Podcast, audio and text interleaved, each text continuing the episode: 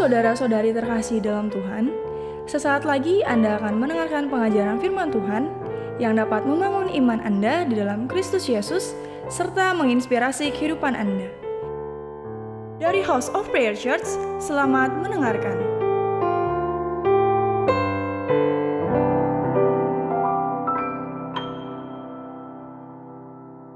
Orang boleh melihat Tuhan dalam hidup setiap kami. Tuhan, kuduskan setiap kami anak-anakmu juga. Perkatakan hambamu ini ya Tuhan. Dikuduskan dengan darah Yesus. Kami siap menerima benih firmanmu. Hanya dalam nama Tuhan Yesus. Yang siap menerimanya, kita berkata, Amin. Shalom. Silakan duduk. Uh, tadi di bawah udah ini ya, udah dikasih hand sanitizer ya, udah ya. Siapa di sini yang khawatir?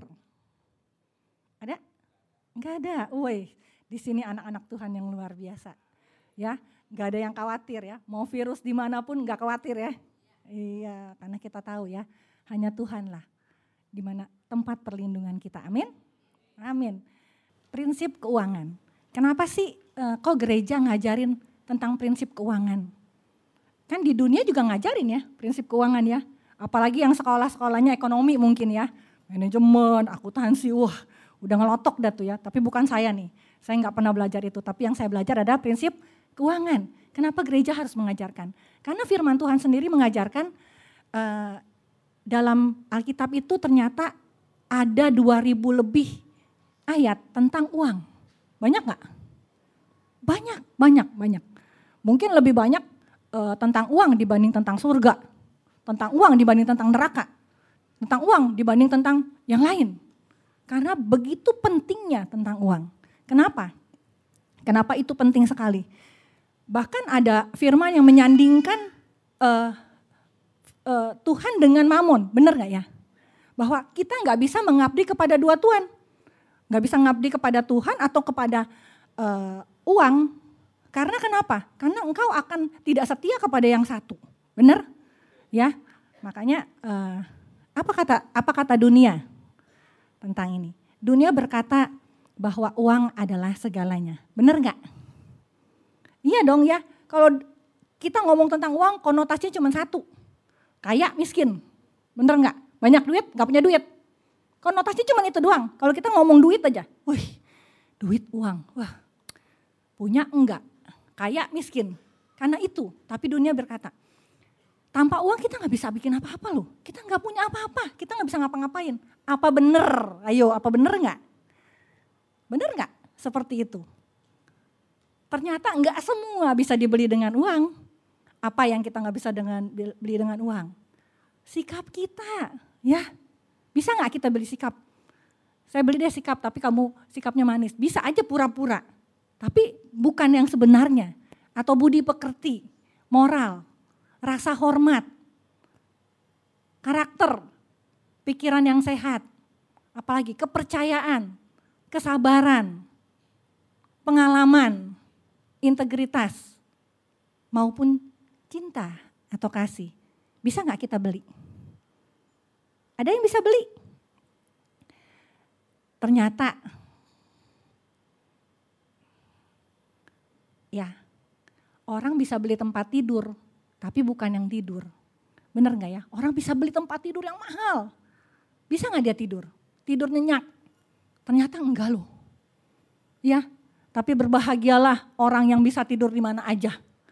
Kalau tadi pagi uh, Kosanto bilang gini, dia pernah punya klien, waktu itu dia pernah borongin uh, satu interior untuk uh, satu tempat di mana kamar tidurnya itu gede banget dan mewah sekali. Wah ranjangnya tuh puluhan juta, ranjangnya aja nih kasurnya aja puluhan juta. Ternyata orangnya nggak bisa tidur, nggak bisa tidur. Dikirain kalau kita kita kalau ngeliat orang ya, ih gila kamarnya gede banget di ranjangnya, wih keren banget. Kita pikir dia bisa tidur nyenyak, ternyata enggak loh. Enggak semua orang yang punya seperti itu bisa tidur nyenyak. Makanya dia bisa beli tempat tidurnya, tapi dia nggak bisa beli tidurnya, bener nggak? Ya, eh, siapa di sini yang cepat tidurnya? Katangan. Wah berbahagialah orang yang seperti itu termasuk saya ya. Iya ya, tidur di mana aja bisa ya, oke? Iya.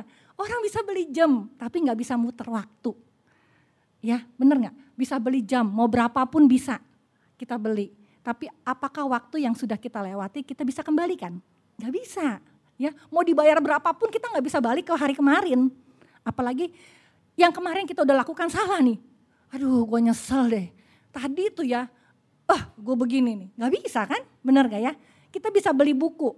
Wah, kemarin anak saya tuh pergi ke itu tuh, ISBSD. Wah, ngeburu buku. buku ya, siapa yang ke sana nih ngeburu buku. Wah, mama, mama, Eca minta duit dong, mau ngapain? Eca mau beli buku nih, mumpung buku bahasa Inggris di sana lagi murah, lagi sale. Wah, dia cari di sana, dapat. Oke. Tapi bukunya dibaca nggak masalahnya? Terus saya ngomong begini, Rachel, kayaknya tahun lalu kamu beli buku juga deh. Iya mah, hehehe, dia ketawa. Terus dibaca nggak? Belum, baru satu. Hah? Jadi apakah e, buku itu menambah pengetahuan?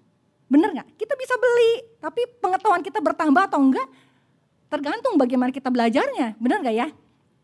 Ya, terus kita bisa beli jabatan, mungkin kita nyogok, kita apa, bisa.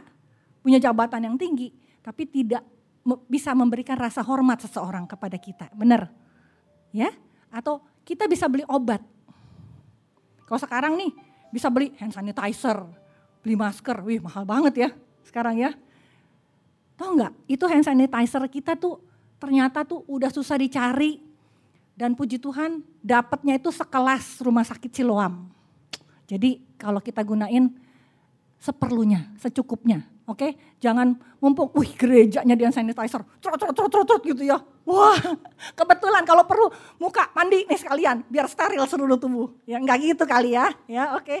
Ya tapi kita nggak bisa beli kesehatan loh dari itu, benar? Ya, kita bisa beli darah, mau darah berapa banyak juga bisa. Tapi kita nggak bisa beli kehidupan atau seks, kita tapi kita nggak bisa membeli cinta, benar? Ah. Di Yohanes 10 ayat 10.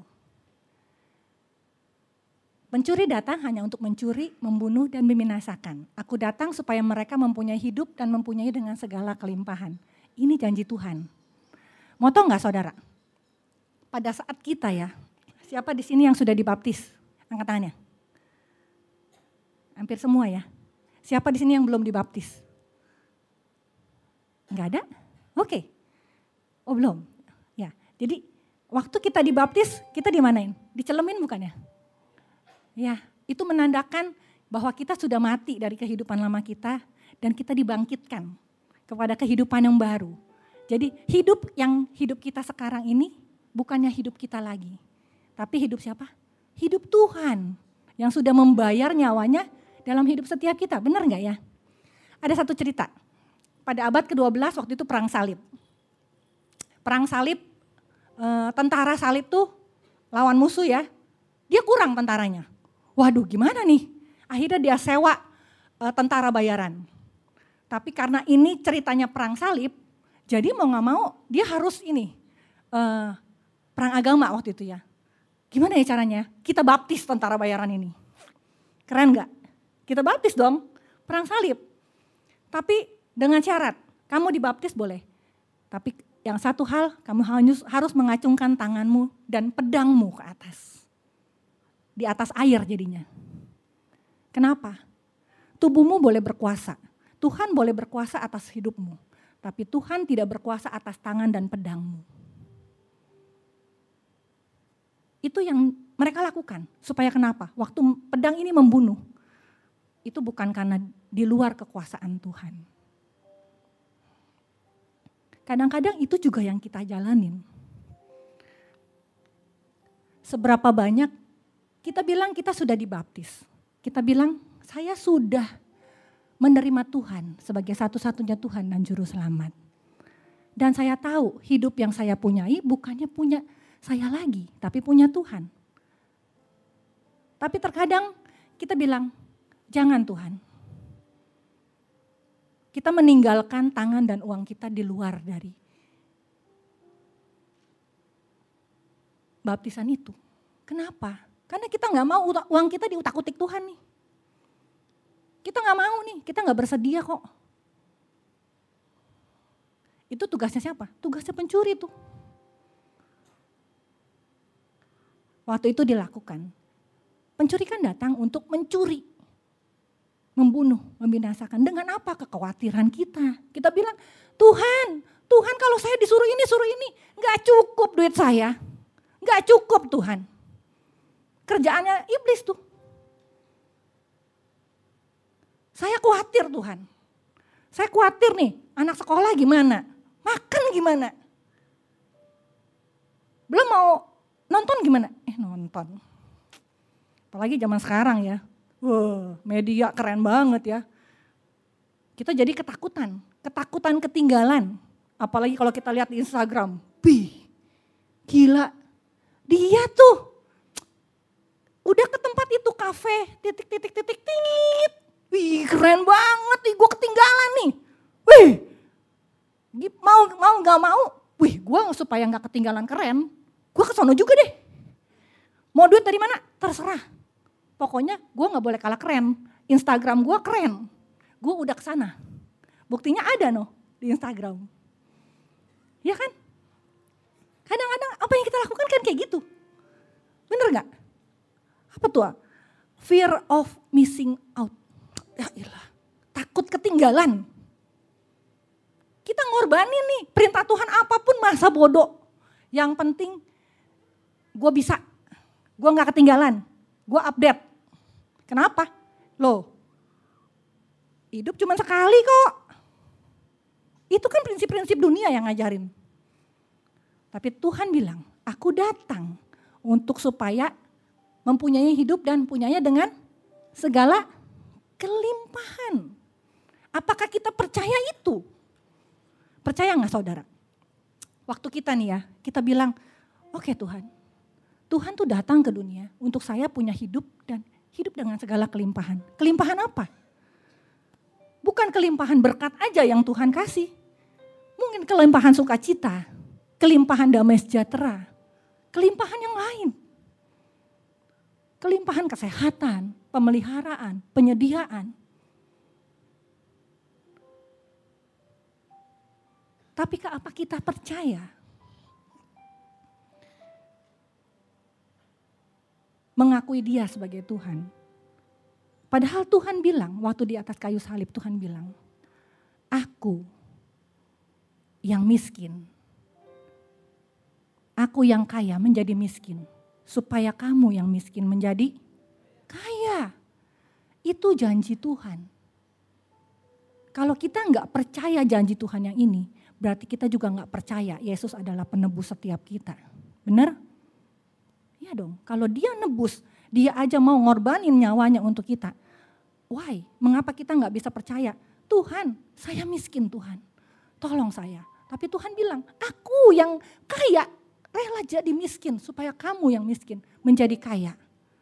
Dan bahkan mempunyai hidup dengan segala kelimpahan. Karena apa? Karena ada tujuan Tuhan dalam hidup setiap kita.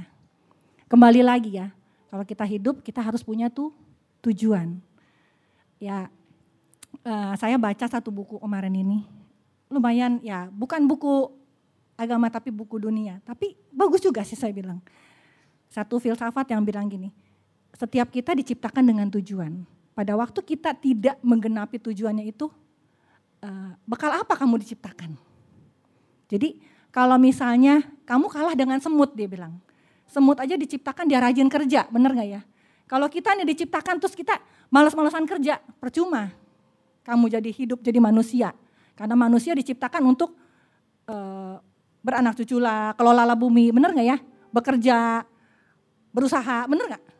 Untuk apa? Untuk hidupnya mempermuliakan Tuhan. Kalau hidup kita nggak seperti itu, bakal apa kamu ada?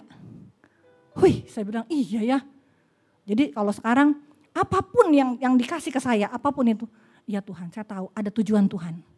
Ada tujuan Tuhan. Ya, oke.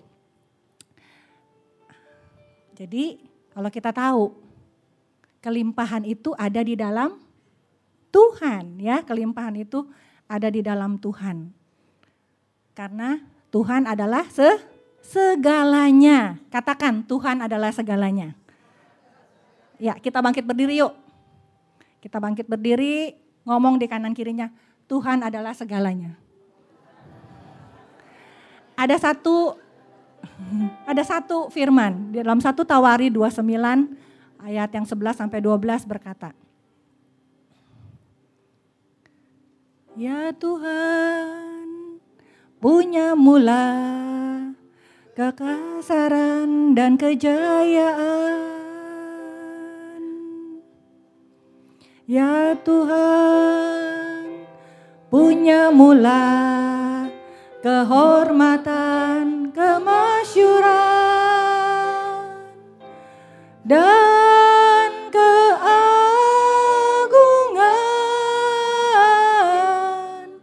Segala yang di langit dan yang di bumi kepunyaanmu.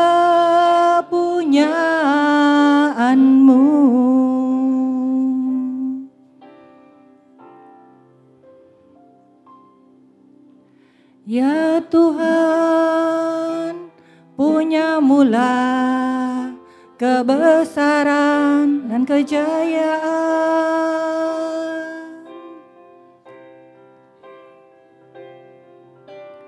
Ya Tuhan, punya mula kehormatan, kemasyuran, dan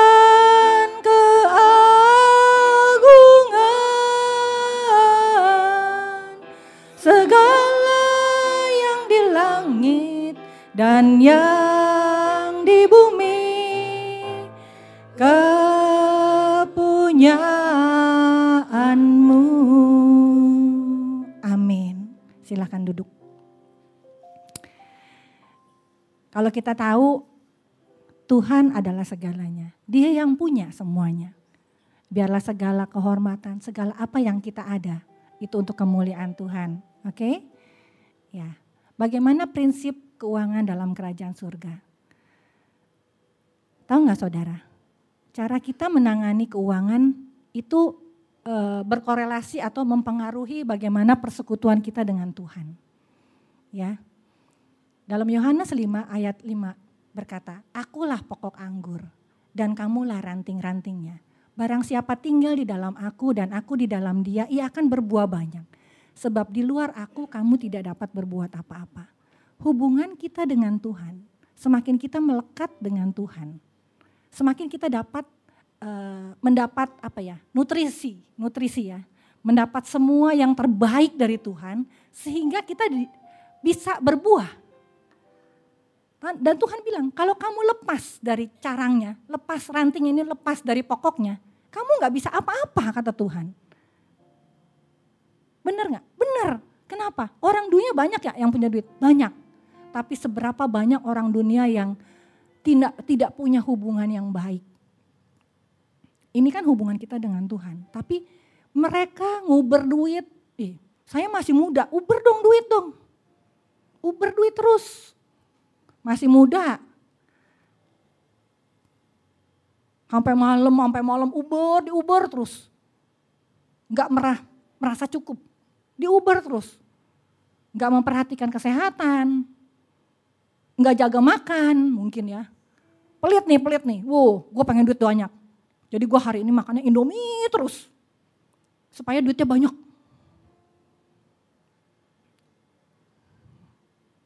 Nguber duit terus, nggak kenal waktu. Nggak memperhatikan kesehatan. Sakit? Enggak. Wow kuat, masih muda, kuat dong.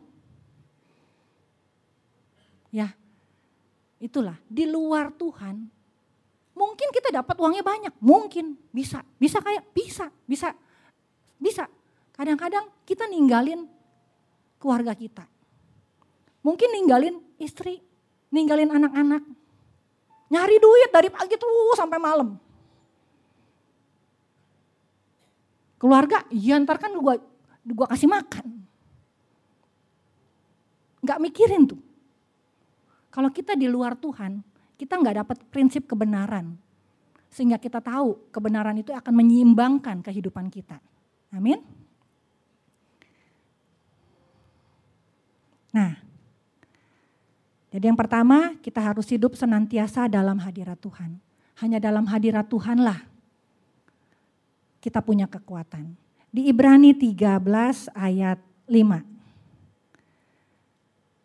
Janganlah kamu menjadi hamba uang, tapi cukupkanlah dirimu dengan apa yang ada padamu. Jadi kita ini bukan hamba uang, katakan kanan kiri, kita bukan hamba uang. Jadi kita hamba siapa dong kalau bukan hamba uang? Anggap hamba siapa? Hamba kebenaran. Jadi katakan sama-sama yuk, satu, dua, tiga. Kamu telah dimerdekakan dari dosa dan menjadi hamba kebenaran. Kalau jadi hamba kebenaran artinya apa sih? Artinya kita punya mentalitas hamba. Ya, kalau mentalitas hamba tuh biasanya uh, disuruh Tuhan beri, kamu kan beri, beri, beri. Oh, kalau hamba mentalitasnya ini kan mentalitas kita, mentalitas dunia maunya kan ini ya, semua untuk saya. Untuk saya dan untuk saya. Bener nggak? Nggak mikir tuh bakal yang lain. Ya, Yang pertama, kita hidup dalam hadirat Tuhan. Yang kedua, kita jadi hamba kebenaran. Yang ketiga, kita harus sebab kamu telah dibeli dan harganya telah lunas dibayar karena itu muliakanlah Allah dengan tubuhmu. Cara kita menilai seseorang itu kita bisa lihat dari prioritasnya. Kalau kalau kita nih ngomong sama orang nih ya, ngomonginnya duit, duit, duit, duit, Berarti apa yang ada dalam hatinya itu apa? Duit. Firman Tuhan berkata, di mana hartamu berada, di situ hatimu berada. Benar? Tapi apakah eh, yang menguasai harta itu hati kita atau hati kita yang dikuasai oleh harta? Benar nggak? Apakah hati kita yang dikuasai oleh uang atau kita hati kita yang menguasai uang? Benar nggak? Kalau kita tahu kita milik Kristus, kita telah dibayar lunas, berarti hati kita juga terkorelasi dengan Kristus. Makanya yang pertama kita harus intim, hidup intim dengan Tuhan, hidup dalam hadirat Tuhan sehingga kita tahu apa yang Tuhan mau dalam kehidupan kita. Kalau kita tahu Tuhan apa yang Tuhan mau dalam hidup kita, kita harus bisa memperbesar kapasitas hati kita.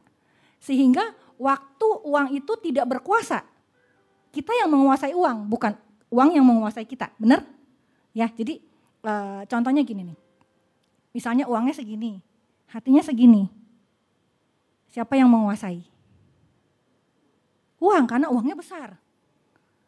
Tapi kalau kita memperbesar kapasitas hati kita sejalan dalam kebenaran firman Tuhan, dan uangnya segini, yang berkuasa adalah hati kita. Karena kita tahu kita ini telah dibeli dan harganya telah lunas dibayar.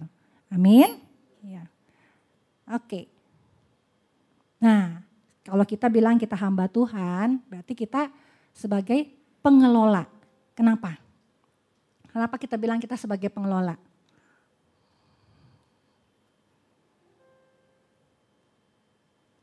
Nah, siapa mencintai uang tidak akan puas dengan uang. Tetapi siapa yang mencintai kekayaan tidak akan pernah puas dengan penghasilannya. Dan semuanya itu juga sia-sia. Eh, John Maxwell berkata, kebesaran seseorang itu dia ilustrasikan dengan apa yang dapat diperoleh seseorang bukan dari apa yang diperoleh seseorang tapi dari apa yang dapat diberikannya. Ya. Yang ketiga cukupkanlah. Uh, jangan kamu jadi hamba uang dan cukupkanlah dirimu dengan apa yang ada padamu karena Allah telah berfirman, aku sekali-sekali tidak akan membiarkan engkau dan aku sekali-sekali tidak meninggalkan engkau. Dan ini yang jadi salah satu um, apa ya? Yang kita harus belajar di sini. Kadang-kadang kata cukup itu beda. Ada seseorang berkata, menurut kamu cukup itu apa?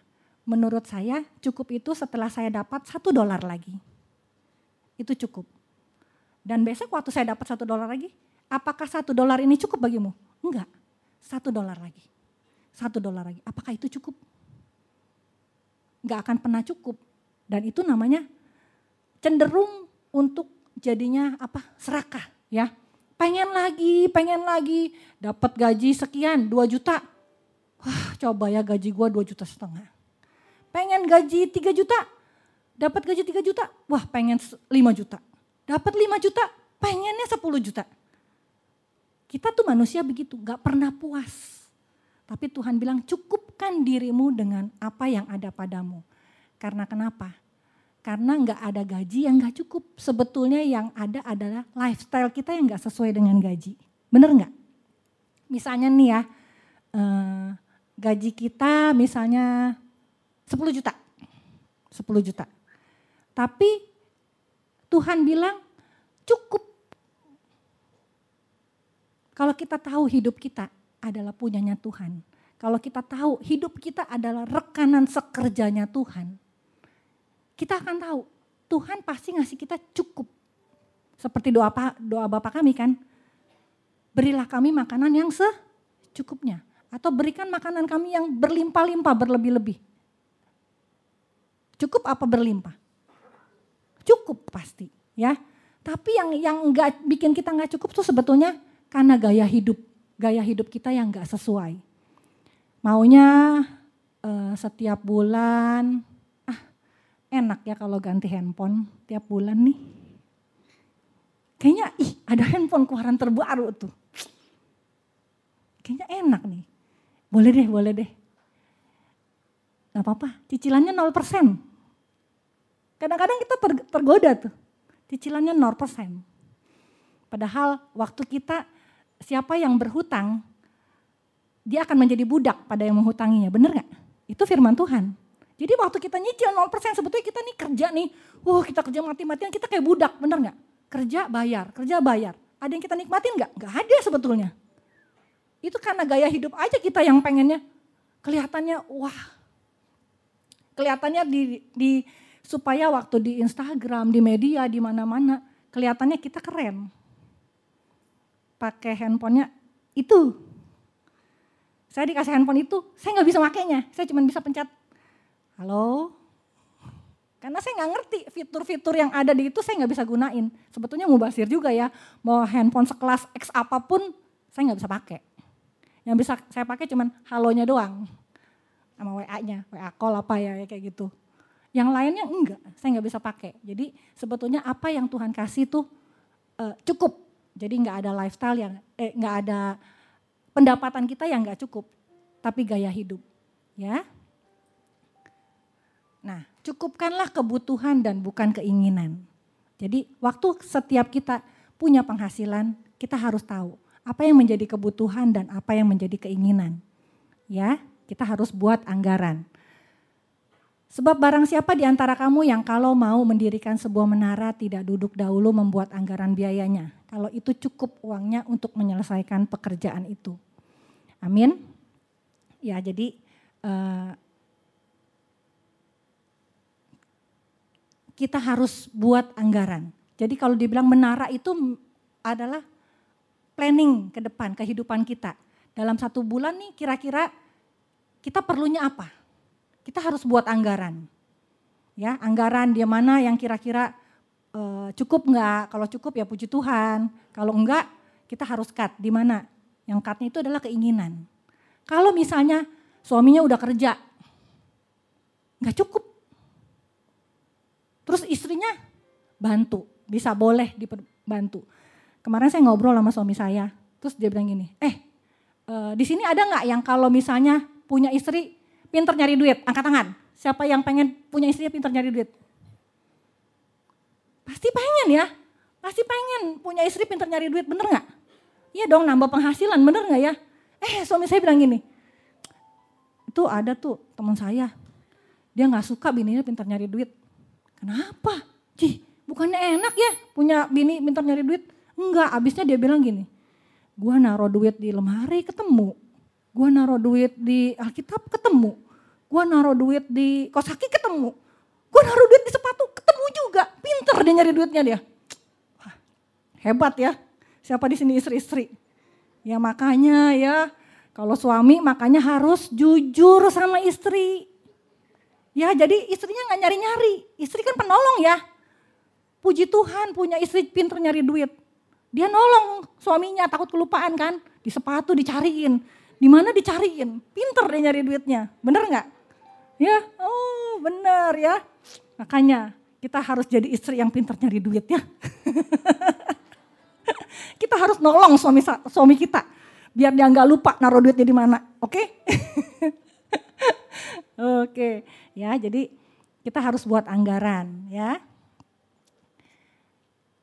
Nah, persembahan. Ini dia. Di Maleakhi 3 ayat 8. Kita baca sama-sama yuk. Satu, dua, tiga. Bolehkah manusia menipu Allah? Namun kamu menipu aku. Tapi kamu berkata, dengan cara bagaimanakah kamu menipu aku? Mengenai persembahan persepuluhan dan persembahan khusus. Maksudnya apa sih? Kita sering dengar ayat ini ya. Mungkin dari bulan kemarin. Ih, maksudnya apa sih Tuhan? Maksudnya apa sih? Persepuluhan ya kita ngomong persepuluhan. Ya, kita baca lagi sama-sama ya. Satu, dua, tiga. Bawalah seluruh persembahan persepuluhan itu ke dalam rumah perbendaharaan. Supaya ada persediaan makanan di rumahku dan ujilah aku firman Tuhan semesta alam. Apakah aku tidak membukakan bagimu tingkap-tingkap langit dan mencurahkan berkat kepadamu sampai berkelimpahan. Kita sering nih denger nih ayat ini persepuluhan. Ih, apa sih? Ih, Udah ah. Orang gajinya masih segini juga ngomong-ngomong perpuluhan cukup enggak ngomong perpuluhan. Yuk coba saya undang saudara saya.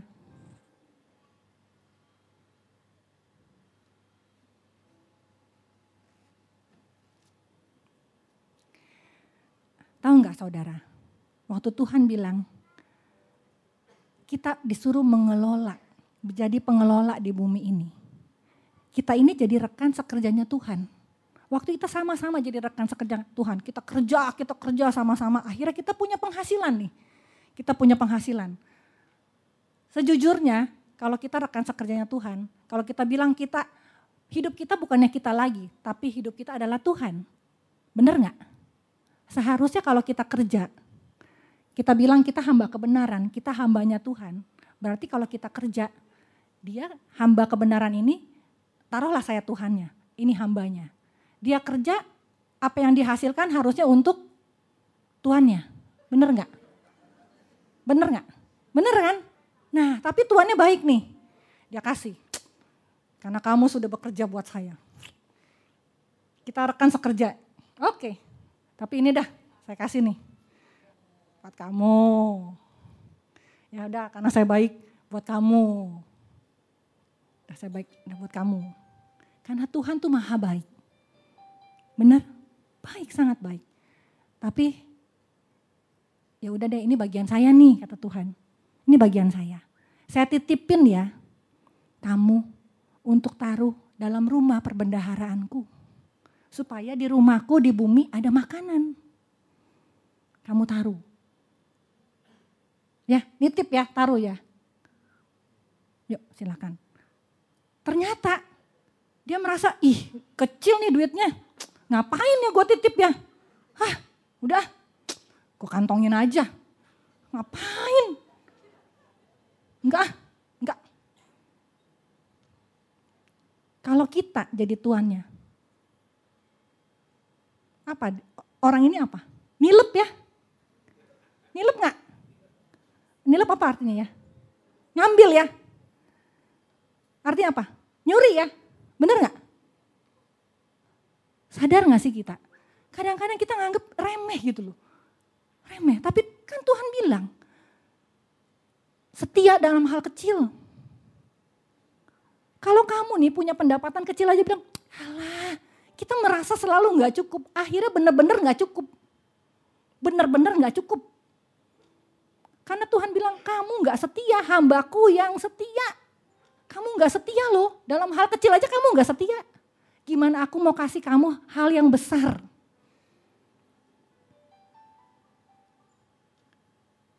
Jadi uh, saya cuma ingetin untuk setiap kita, termasuk saya. Kalau kita di muka bumi ini, kita adalah rekan sekerjanya Tuhan. Dan ada bagian Tuhan yang Tuhan titipkan untuk kita berikan kepada rumah Tuhan. Jadi tidak semua Pak, semua yang kita punya itu adalah milik kita. Itu hamba dunia, tapi kalau hamba kebenaran dia tahu kebenaran kalau semua yang Tuhan titipkan sebetulnya punyanya Tuhan. Tapi karena kebaikan hati Tuhan, Tuhan serahkan kepada kita untuk kita kelola dengan baik, benar? Dan ada bagian Tuhan yang memang Tuhan bilang, aku titipkan. Aku titipkan supaya ada makanan dalam rumahku. Jadi titipinnya ke mana? Ada yang tahu titipinnya ke mana? Tempat di mana kita bertumbuh. Tempat di mana kita mencari wajah Tuhan. Contohnya gini, rumah Tuhan ini kan pasti perlu untuk dibilang persediaan makanan. Perlu sesuatu yang eh, kita operasional atau apa semuanya. Ini perlu makanan, perlu biaya. Nah, di sinilah kita membawa persembahan persepuluhan. Ini bukannya kita membawa, ini sebetulnya titipan Tuhan yang kita cuma nitip, Tuhan titip kita cuma bawa doang, cemplungin. Bener gak? Ya. Ini akhirnya nih, hambanya sadar. Hambanya sadar. Ternyata berkatnya bukan punya sendiri. Tapi ada yang Tuhan titipkan untuk dia berikan ke dalam rumahnya Tuhan.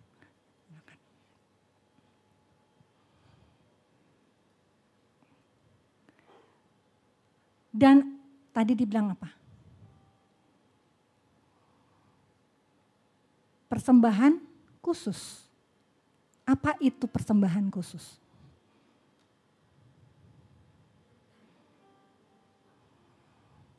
Persembahan khusus. Persembahan khusus adalah benih. Kalau Tuhan menyediakan berkat. Kalau 10 persennya kita sudah berikan kepada rumah Tuhan 90 persennya ternyata enggak semua loh 90 persen bagian kita. Ada benih yang harus kita tabur. Ada benih yang harus kita tabur. Dan ada roti yang untuk kita makan. Jadi ada berkat Tuhan yang hanya untuk kita, untuk kebutuhan kita. Dan juga ada berkat Tuhan yang kita sediakan untuk benih, untuk ditabur. Di mana sih benih-benih itu adanya? Mari, kamu yang diberkati Bapakku, terimalah kerajaan yang disediakan Ayat 35-nya berkata begini, ketika kamu lapar, Matius 25 ayat yang ke-35. Ketika aku lapar, ketika aku haus, ketika aku di penjara. Karena kenapa? Pada saat kita ketemu nih mungkin saudara kita bilang gini, waduh gue kayaknya butuh banget, tolong dong gue. Satu prinsip yang saya uh, saya apa ya, saya hidupi. Kalau orang datang kepada saya sampai bilang gini, tolong. Itu kalau saya tahu itu benar. Apa pun saya akan usahakan untuk itu.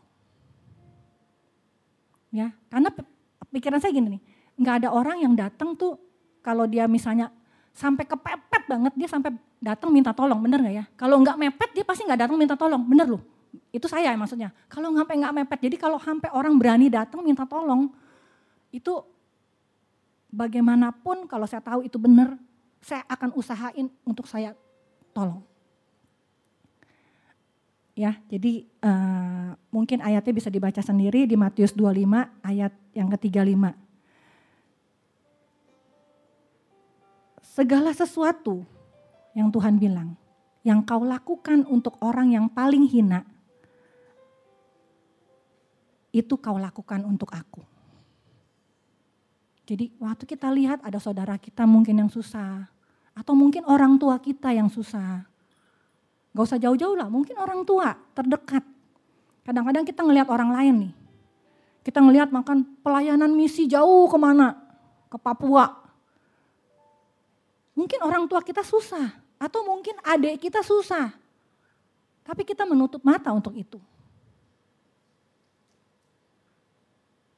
Jangan ya, kita sebagai anak Tuhan, jangan lakukan itu.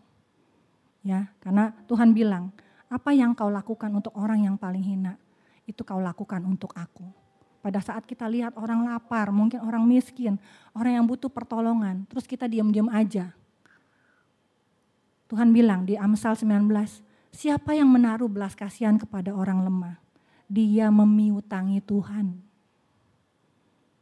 Sebetulnya apa yang kita lakukan ya, kita nggak sadar, kita membuat waktu kita bantu orang, kita tolong orang, misalnya kita lihat nih, wih ternyata ada nih teman kita yang anaknya nggak bisa sekolah, kita bantu untuk biaya sekolahnya.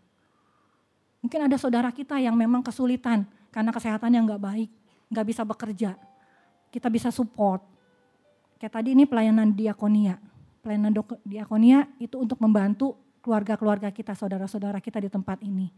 Yang mungkin butuh untuk mungkin kontrakan rumahnya, untuk biaya sekolahnya. Ini dari pelayanan meja di tempat ini, namanya diakonia. Atau mungkin, mungkin bisa secara langsung, pelayanan misi, penginjilan, kayak tim piatu, panti jompo, atau yang lain.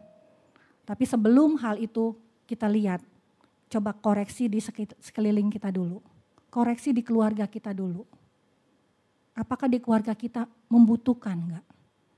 Apakah di lingkungan life kita membutuhkan enggak? Bisa enggak kita bantu? Segala sesuatu harta yang Tuhan titipkan, uang yang titipkan kepada kita, itu bukan punya kita. Semuanya punya Tuhan. Kita hanya menjadi steward atau pengelola. Bagaimana kita dapat mengelolanya?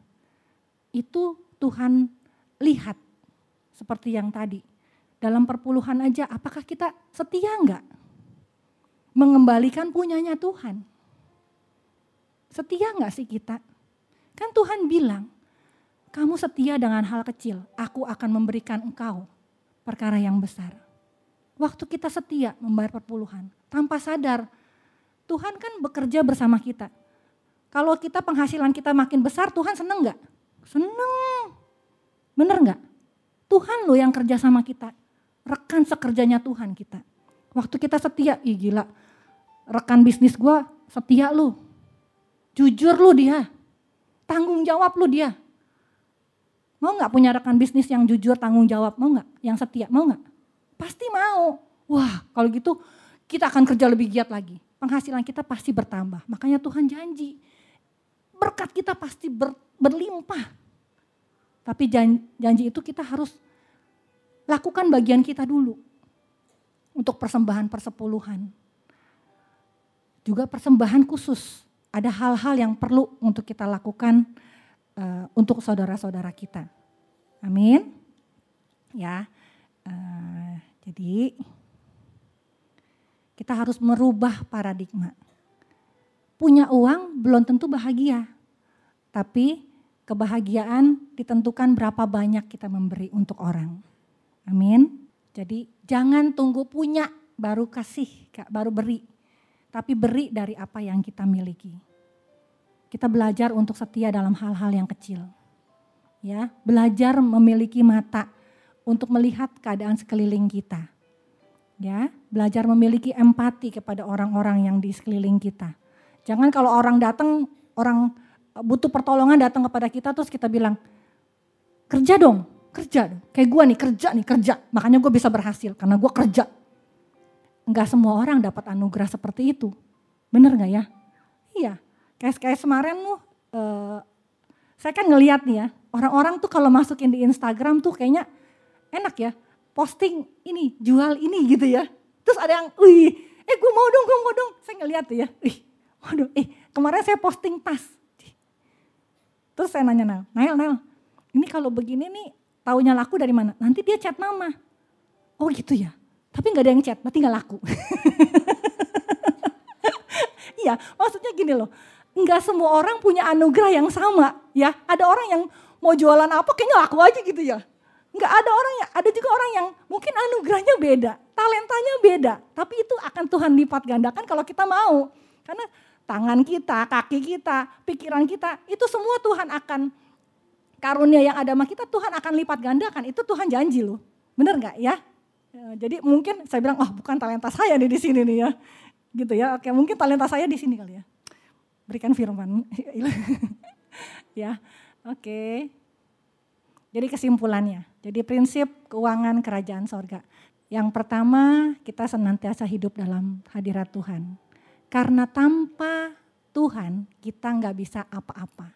Karena segala pujian, kehormatan, keagungan hanya punyanya Tuhan. Amin. Karena kita tahu kita adalah hamba kebenaran, kita sudah ditebus dan harganya sudah lunas dibayar. Amin. Yang ketiga, kita harus cukupkan dengan apa yang Tuhan kasih. Bukan karena lifestyle-nya kita, bukan karena kita takut ketinggalan dengan orang. Orang udah ke sono, saya belum nih. Padahal tempatnya jauh di Bogor misalnya, Uber ke Bogor. Ada kafe yang menarik di sana saya harus ke sana. Bukan ya, bukan ya. Tapi cukupkan ya dengan apa yang ada. Yang keempat adalah persembahan, persepuluhan dan persembahan khusus. Uh, ada seorang teman saya. Teman saya ini dia setiap hari Jumat dia ngumpulin ini apa uh, dia uh, WA WA WA ke teman-temannya. Ayo siapa nih yang mau ini nih Siapa yang punya sesuatu untuk kita bisa bagi, bagikan. Jadi ada temen yang bilang, eh gue punya nih beras nih sekantong. Ada yang bilang, eh gue punya indomie nih lima bungkus. Eh gue ada yang uh, punya gula nih. Atau gue punya minyak. Jadi setiap Jumat dia ngumpulin tuh. Ngumpulin. Ada yang ngasih indomie dua bungkus. Ada yang ngasih minyak sekantong diapain? Dijual lagi? Diapain? Dibagikan. Sebenarnya bukannya kita nggak punya kita punya loh. Bisa nggak? Bisa kita berbagi. Bukannya nggak bisa. Bener nggak? Bisa. Dari hal kecil kita bisa kok bisa. Apa yang kau lakukan untuk orang yang paling hina itu memiutangi Tuhan. Ingat itu. Wah saya terinspirasi banget. Wah, terus dia bilang gini, kekayaan yang sejati itu nggak terlihat. Kekayaan kita yang sejati itu nggak terlihat dari mungkin pakaian kita, mungkin jam tangan kita, mungkin tas kita atau handphone kita. Tapi kekayaan yang sejati pada saat orang lihat Tuhan di dalam kita. Seberapa besar hati kita bisa menguasai mamon seberapa besar hati kita itu menguasai uang, bukan hati kita yang dikuasai uang. Ya, ayo. Mulai sekarang kita tahu prinsip keuangan, kita tahu hidup dalam hadirat Tuhan. Karena kenapa? Tanpa hadirat Tuhan kita bukan siapa-siapa. Dan kita tahu sekarang kita adalah hamba kebenaran. Bukannya kita nggak cukup, tapi lifestyle kita biasanya yang bikin kita nggak cukup. Karena Tuhan janji Bahkan Tuhan janji, Tuhan janji. Tuhan memberikan kita hidup dan hidup dengan segala kelimpahan. Untuk apa Tuhan janji kayak gitu? Bahkan janjinya ya dan amin. Karena Tuhan tahu waktu kita diangkat, waktu kita diberi kelimpahan, Tuhan juga tahu kita sanggup juga untuk bisa menyatakan kemuliaannya melalui apa yang kita miliki. Kita enggak selfish, kita kepelin semua sendiri. Tapi kita selfless. Kita bisa membuka tangan kita untuk orang-orang lain yang membutuhkan orang-orang sekeliling kita. Amin. Yang keempat persembahan. Jangan sampai kita jadi nilep duitnya Tuhan. Ya, jangan seperti itu. Jangan kita mencuri uangnya Tuhan. Karena kita tahu sebenarnya, bahkan sebenarnya semua uang kita adalah uang Tuhan. Tapi karena kebaikan dan kemurahan hati Tuhan, Tuhan biarkan kita untuk mengelola. Dan percayalah, ada juga benih yang harus kita taburkan Amin.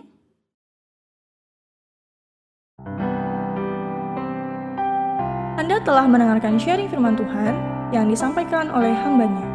Untuk mendengarkan rekaman khotbah lainnya, Anda dapat mengunjungi website hope.church/sermon atau streaming melalui handphone Anda Hope Church Podcast di Spotify dan Apple Podcast. Tuhan Yesus memberkati. Strong families, strong generation.